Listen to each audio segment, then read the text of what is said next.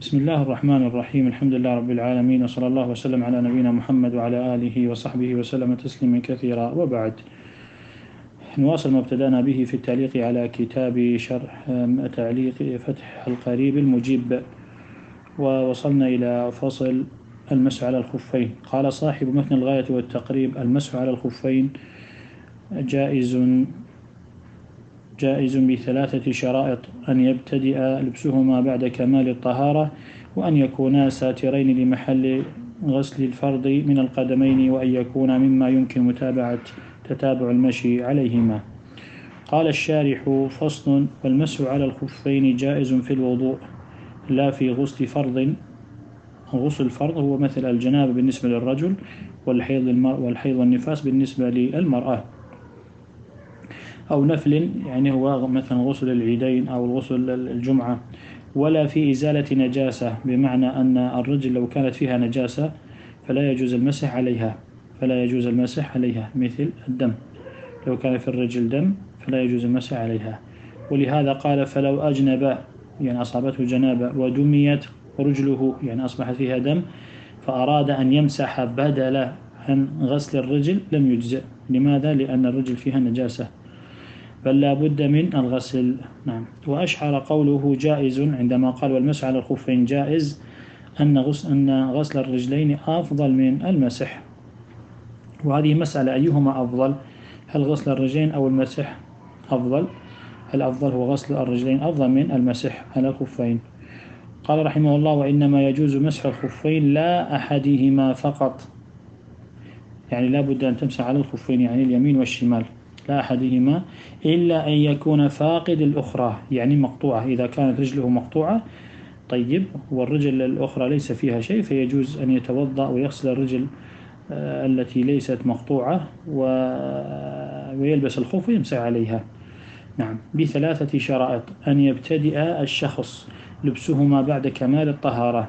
بعد كمال الطهارة أي بعد تمام الطهارة بمعنى يتوضأ وضوءا كاملا. حتى يغسل الرجل اليمنى ثم يغسل الرجل اليسرى وبعدها يلبس الخفين. قال فلو غسل رجله رجلا وألبس خفها. يعني غسل الرجل اليمنى وألبس خفها ثم فعل بالأخرى كذلك يعني غسل اليسرى وألبس خفها لم يكفي. طيب يعني لم يجز المسح. ولو ابتدأ لبسهما بعد كمال الطهارة ثم أحدث. ولو ابتدأ لبسهما. يعني لبسهما بعد كمال الطهارة يعني توضأ وضوءا كاملا. ثم أحدث يعني أخرج ريح. قبل وصول الرجل قدم الخف لم يجوز المسح. يعني هو الآن توضأ وضوءا كاملا. طيب ثم لبس الخف الرجل اليمنى. ثم اليسرى لكن لم لكن في أثناء اللبس رجله اليسرى أحدث يعني خرج ريح. فنقول هنا بطل المسح على الخفين. قال رحمه الله وأن يكون أي الخفان ساترين لمحل غسل الفرض من القدمين. إذا لابد بكعبيهما يعني لابد بالخفين أن يكون ساترين محل الفرض يعني إلى الكعبين. فلو كان دون الكعبين كالمدراس لم يجوز المسح علي عليهما. المدراس هو الذي هو الخف الذي يكون تحت الكعب هو الذي تحت تحت الكعب. هذا لا يجوز المسح عليه. لماذا؟ لأنه آه، لأنه لم يستر الكعبين. والمراد بالساتر هنا الحائل. الحائل يعني الذي يمنع. لا مانع الرؤية. يعني الحائل يعني الحائل من يعني الذي يمنع وصول الماء. لا مانع الرؤية. أما مانع الرؤية فهذا لا بأس به. بمعنى أنه لو قدر لبس خف من زجاج. طيب هل يصح المسح عليه؟ نعم يصح. المسح عليه. لماذا؟ لأنه مانع من وصول الماء. وإن كنت ترى القدم. طيب لأنه لأن الزجاج ترى القدم آه، من خلفها. قال وأن يكون الستر من أسفل ومن الجوانب الخفين لا من أعلاهما. يريد أن يبين لك يقول أن الستر هنا يكون من جانب آه، من أسفل الخف ومن آه، جوانب ومن جوانب الخفين. وذلك لأن الرجل في الغالب أنها تمشي. يعني المشي يكون على الأقدام. طيب آه يكون مشي على الأقدام. ف وفي الغالب أن الخف إذا كان خفيف أو رقيق يحصل فيه خروق. طيب يحصل فيه خروق. ولهذا في المذهب اشترطوا على أن الأسفل لا بد أن يكون سميكا. حتى لا حتى لا يحصل فيه خرق. طيب يعني شق. وهذا بخلاف الأعلى. أما الأعلى لو كان رقيقا فإنه لا يضر. نعم. قال رحمه الله وأن يكون مما يمكن تتابع المشي عليهما. يعني ممكن متتابع يعني يمكن أن يمشي عليهما بدون نعل. لتردد لتردد مسافر في حوائجه. لتردد مسافر يعني رجل يسافر في حوائجه إما للزرع طيب وإما للتجارة وهكذا. يعني يسافر في الخف. من حط وترحل. من حط يعني النزول. وترحل هو السفر يعني الذهاب. قال رحمه الله ويؤخذ من كلام المصنف كونهما قويين بحيث يمنعان نفوذ الماء. إذا لابد أن يكون خف قويين بحيث يمنع نفوذ الماء يعني وصول الماء إلى الرجل. ويشترط أيضا طهارتهما. لابد أن يكون إيش؟ كذلك الخف طاهر ليس بنجس. ولو لبس خف فوق خف لشدة الخال لشدة البرد مثلا لبس خفين يعني في الشتاء في الغالب الشخص يلبس خفين. لبس الخف الأول ثم لبس الخف الثاني. قال فإن كان الأعلى صالح للمسح. صالح للمسح يعني ليس في يعني ليس مخرق. طيب يعني يمكن تمسح عليه. دون الأسفل. أما الأسفل فإنه مخرق. واضح؟ وإذا كان قلنا مخرق فإنه لا يجوز المسح عليه. قال صح المسح على الأعلى. لماذا؟ لأنه صالح للمسح. طيب الصورة الثانية.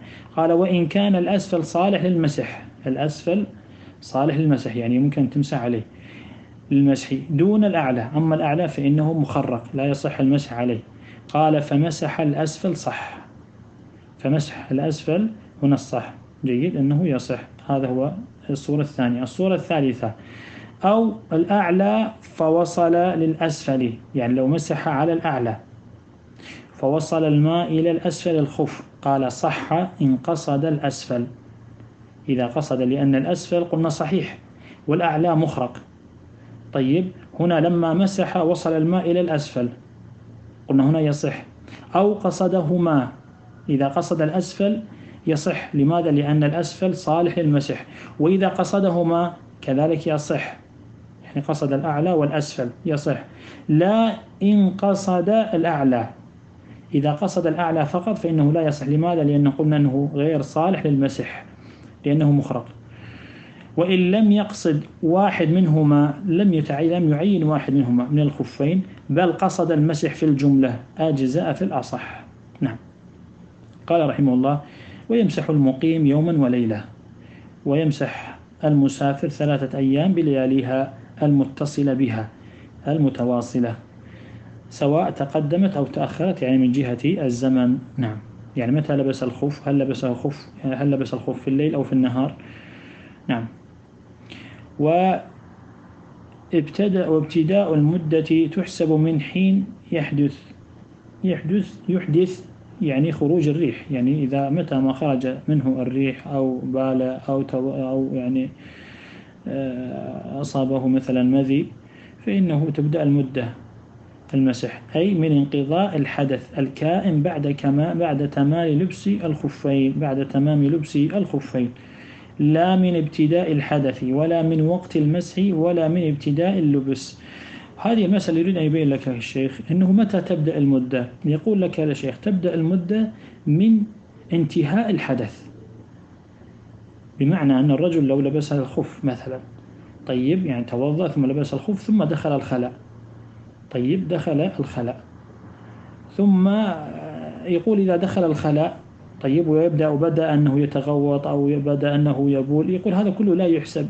متى يحسب؟ يحسب إذا انتهى الحدث. طيب إذا خرج من من الخلاء أو من الحمام هنا تبدأ عاد المدة. فيقول هو من تمام الحدث يعني انتهاء الحدث تبدأ المدة. لا من ابتداء الحدث أما ابتداء الحدث لا يبدأ المدة لا تبدأ. ولا من وقت اللبس كذلك متى لبس فهنا لا يبدأ المدة من اللبس. ولا من ابتداء اللبس يعني يعني ولا من وقت المسح. طيب ولا من ابتداء اللبس. نعم. هذا هو المذهب. قال والعاصي بالسفر أي العاصي بسفره أنه إيش؟ بمعنى أنه سافر مثلا ليسرق. فهنا لا يترخص أنه لا يصح له أن يمسح على الخف. طيب بل يمسح مسح مقيم لا يمسح مسح مسافر.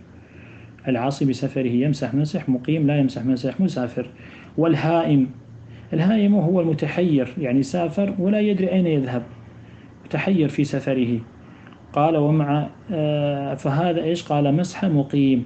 فالعاصي بسفره والهائم يمسحان مسح مقيم لا مسح مسافر. نعم. قال رحمه الله ودوام, ودوام الحدث. دوام الحدث مثل الذي به سلس البول قلنا وسلس الريح وكذلك الاستحاضة. ودائم الحدث إذا أحدث بعد لبس الخف. يعني لبس الخف ثم أحدث. حدثا آخر مثل الريح. يعني خرجت منه الريح. هو عنده سلس البول. ثم خرجت منه إيش؟ الريح. نعم. مع حدثه الدائم لأنه قلنا الحدث الدائم مثلا هو سلس البول. ثم خرجت إيش؟ ريح. هذا حدث ثاني. قبل أن يصلي به فرضا قبل أن يصلي به فرض. يعني حدث هذا الحدث الآخر الريح.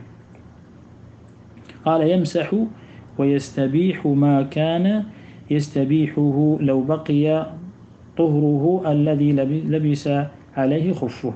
يقول هذا الذي عليه الذي أصابه يعني الذي عليه سلس بول ثم طرأ عليه حدث آخر مثلا الريح يقول الواجب عليه ابتداء أن يتوضأ ثم يمسح على الخفين ثم بعد ذلك يستبيح بهذا المسح يعني قراءة القرآن وحمل القرآن وكذلك الصلاة سواء كانت فرضا أو نفل وكذلك الطواف إذا كان يطوف.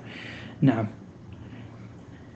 قال وهو فرض وهو فرض ونوافل. يعني يصلي يعني ممكن يصلي بهذا الفرائض وكذلك النوافل. فلو صلى بطهره فرضا قبل أن يحدث مسح واستباح النوافل فقط. يقول فلو استباح بطهره يعني قبل حدوث الحدث الآخر الذي هو الريح. فرضا يعني صلى الفرض. قبل أن يحدث قبل أن يحدث يعني قبل أن يحدث هذا الحدث الريح. مسح واستباح النوافل فقط. لماذا؟ لأنه دائم الحدث. وقلنا الذي عليه حدث دائم فإنه يتوضأ لكل صلاة فريضة. أما النوافل فإنه يصح أن آه، يصلي النوافل مع وجود الحدث الدائم. قال فإن مسح شخص في الحضر ثم سافر.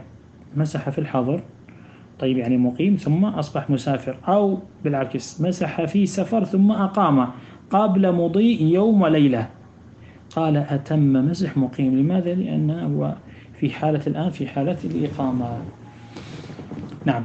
قال رحمه الله والواجب في المسح الخف ما يطلق عليه المسح. اسم المسح إذا كان أعلى إذا كان على ظاهر الخف.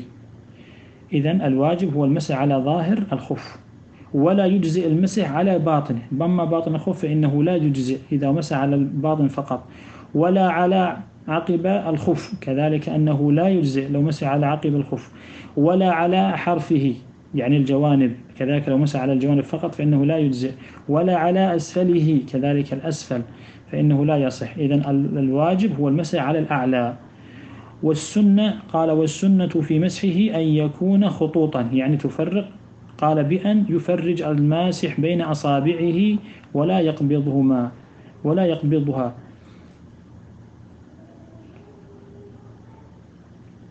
ولا يضعهما. نعم. قال الواجب هنا أن يفرق بين أصابعه في المسح. نعم. ولا يضعها فقط. قال رحمه الله ويبطل المسح على الخفين بثلاثة أشياء بخلعهما. يعني إذا خلع الخف إذا خلع الخفين بأنه بطل المسح على الخف. أو خلع أو خلع إحداهما. أو خلع إحداهما مثلا أما اليمين أو الشمال خلعها. أو انخلاعه يعني هو بنفسه انخلع. الخف هو الذي نزل وانخلع. فكذلك بطل المسح. أو خروج الخف عن صلاحية المسح كتخرقه. يعني إذا تخرق الخف يعني أصبح مشقوقا فهنا بعد لا يجوز المسح عليه. قال رحمه الله وانقضاء المدة وفي بعض النسخ مدة المسح من يوم وليلة لمقيم وثلاثة أيام بلياليها للمسافر. وبعروض ما يوجب الغسل كالجنابة أو الحيض أو النفاس للابس الخف. يعني يقول الذي يلبس الخف أصابته جنابة أو حيض أو نفاس فهنا انتقض المسح فلا بد أن يخلع الخف ثم بعد ذلك يغتسل. وصلى الله وسلم على نبينا محمد وعلى آله وصحبه وسلم تسليما كثيرا.